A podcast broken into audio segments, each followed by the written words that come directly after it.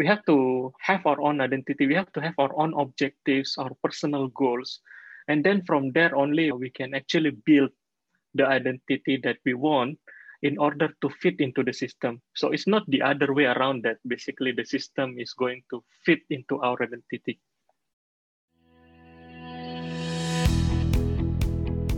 Welcome to Agile Leaders Conversations, where executives, business leaders, and experts from all sectors come together and share leadership insights around leading in today's workplaces. They will be sharing some valuable tips on how they use the Agile mindset to make sense of the complexities and lead with authenticity and ease. Hi, everyone. My name is Chuan Chuan, and I'm an executive coach from Singapore.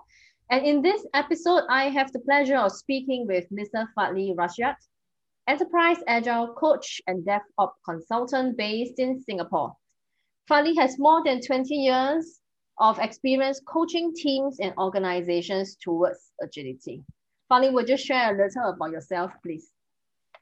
Thank you, Chan. Good morning. So basically, I'm one of the luckiest people because I was exposed to Agile in the early 2000 when Agile was actually starting to gain popularization. So what happened at that time when I was starting to work with Agile, it's actually blowing up my mind because that's totally something different that I have learned. And the good thing about it is that it's actually giving me a lots of opportunities to learn about something, the new ways of working, whereby we actually work as a team and then really appreciate people. And whenever working with different teams and individuals, I always try to advocate agility on how we work towards our objectives, be it a project, our personal as an enterprise agile coach. I am also advocating this to senior leaders and other departments in my organization so that we can have better ways of working and then achieve a better outcomes.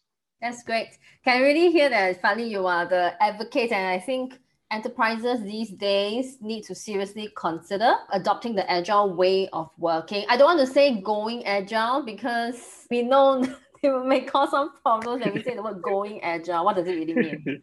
yeah, agreed. So Fadli and I met at a panel discussion where we were talking about leadership agility, and then we went on to have more conversations on it. Fadli, you have also read my book, so wondering what are your thoughts of the book after reading it?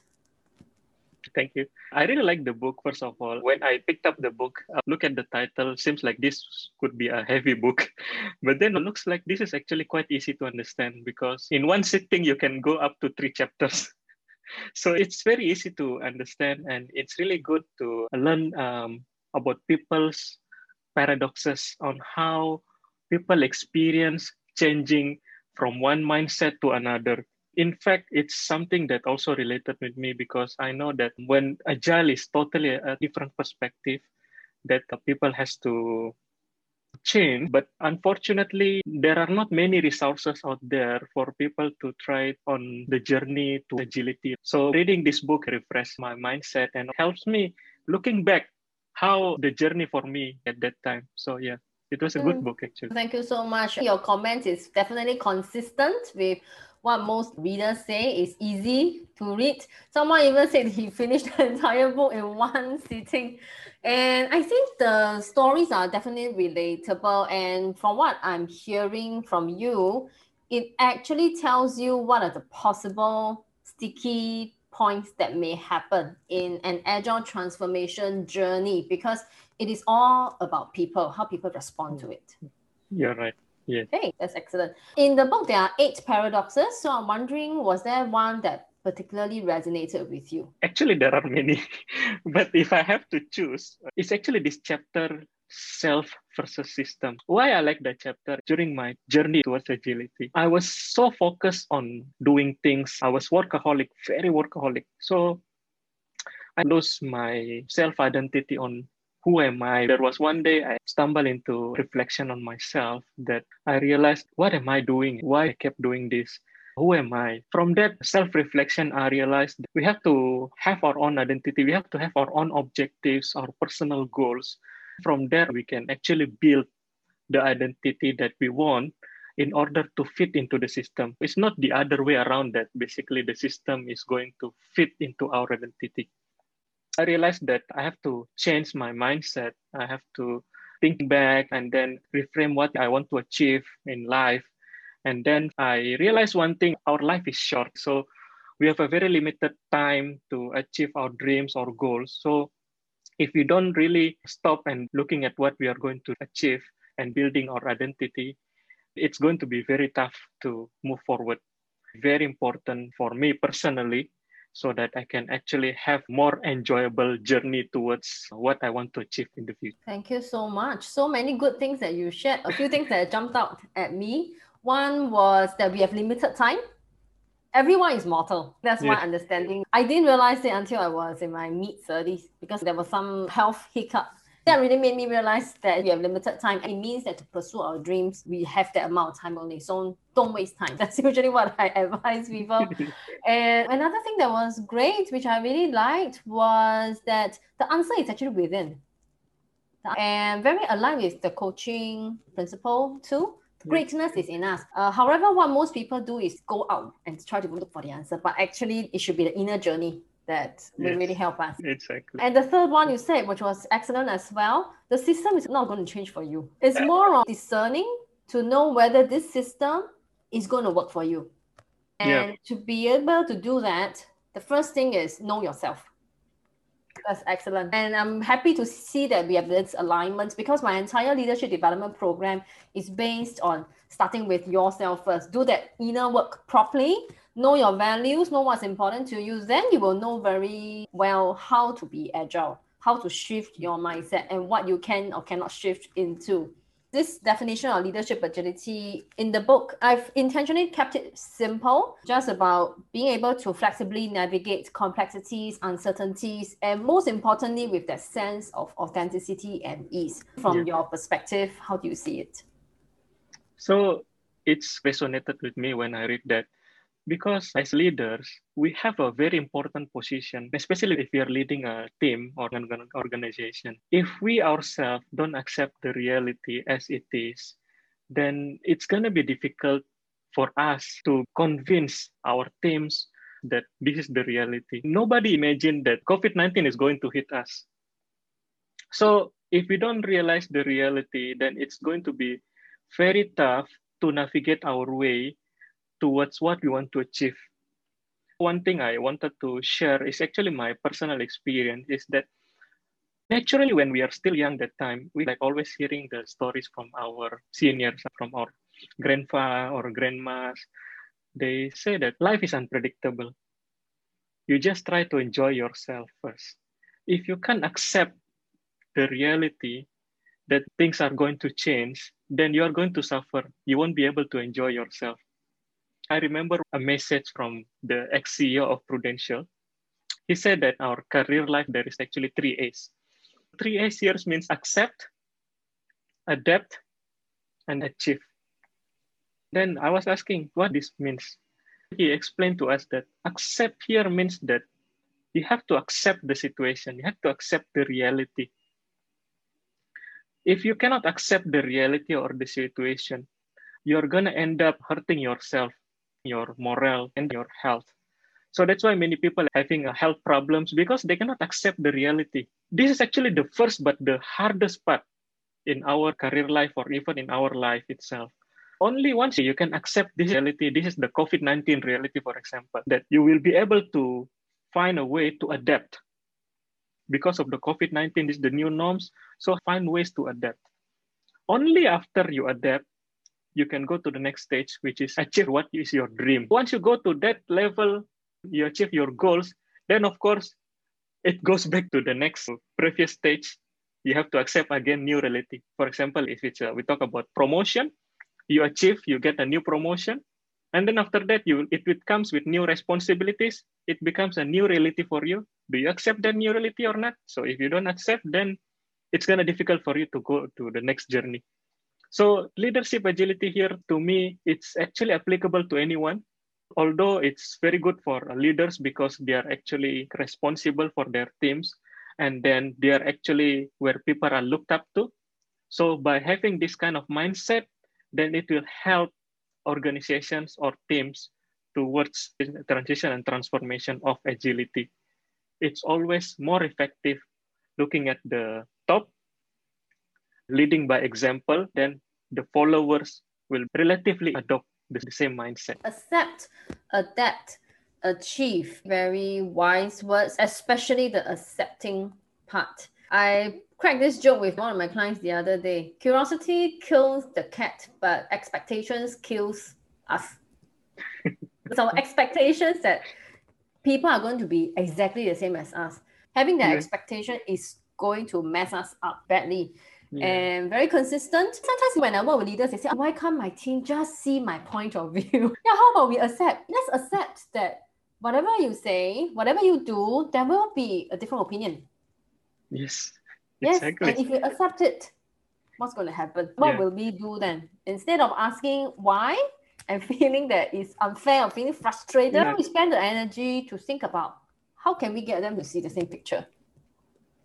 Yeah, exactly, exactly. So it was really a powerful message from our ex-CEO last time. And it was actually many years back, and I still remember this very deeply. Yes. So the kind of impact that these three words have on you and how true yeah. it is in even yeah, in everyday exactly. life. Yeah, I also like what you said. Leadership agility is for everyone. Even for individual contributors, a lot of individual contributors think that they don't have to bother about leadership. Uh, however, that's not true because we have to lead ourselves. Yeah, exactly. mm, that's awesome. At least we have family to lead. oh yes, I think everyone is motivated in the same way. We all want better health, more mm. wealth, yeah. and better relationships. We all want these three things. And accepting adapting and ultimately achieving will help us get there. It starts in the mindset. So I would like to ask you this next question then. How do you use leadership agility or any of the three A's to influence stakeholders and lead, especially agile transformations within your organization? All right. Basically, I always tell this to, to everyone, especially if people are still mentioning that people are resources people are not resources. People are not assets. People are people. So let's look at it this way. The assets means that there is a depreciation. Over time, the value will depreciate. But people is different. The longer they stay in the company, the value that they bring to the company or to the organization is getting more and more. So they're not assets. When I explain this, when we talk about agile transformation, I explain to them that people is like that. So what does agility mean here is that we have to respect our people. By having respect to them, by really appreciating them, we have achieved one of the very first goal of agile transition and transformation, which is increase people's engagement in your team. So what's next then? After we share to people, change their mindset, and then they are getting more engaged they're starting up to open up to us so what's next is that eventually they're going to take care of our customers. So when the employees or the staffs are becoming highly engaged eventually they'll become more productive and they're going to take care of our customers which is actually the next goal of agile transition and transformation.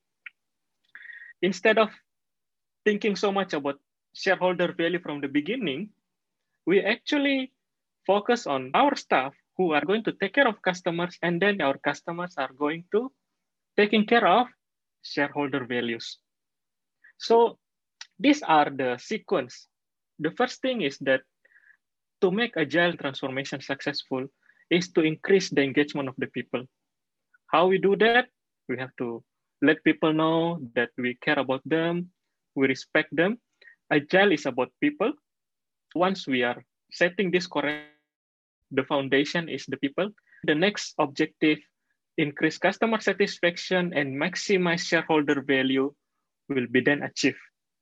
The sequence are important.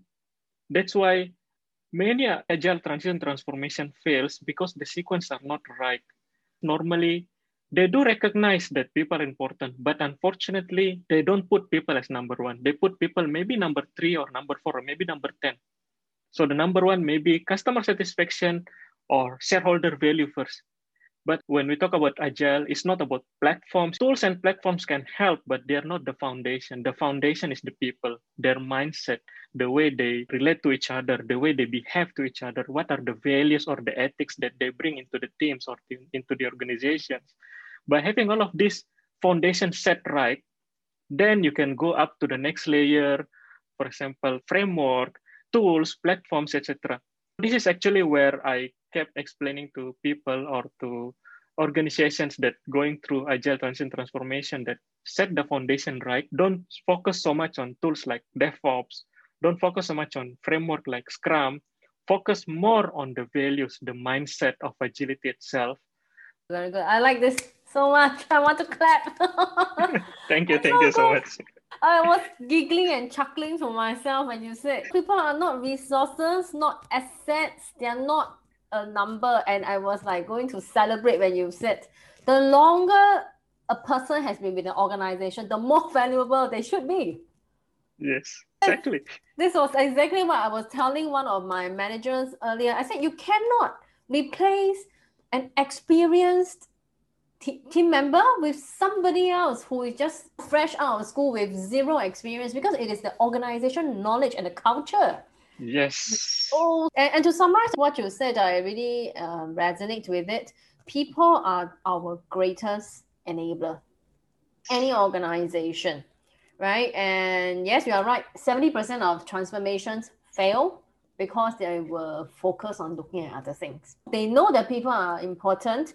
A lot of them actually say that they respect people. However, the behavior shows otherwise. I think exactly yeah. what you said as well. You influence people through your behavior, not by the words. Yes. There was an incident where I spoke with a very senior C level leader, and he said, I really care about my staff. I want to develop them. So I would like you to coach one of my staff.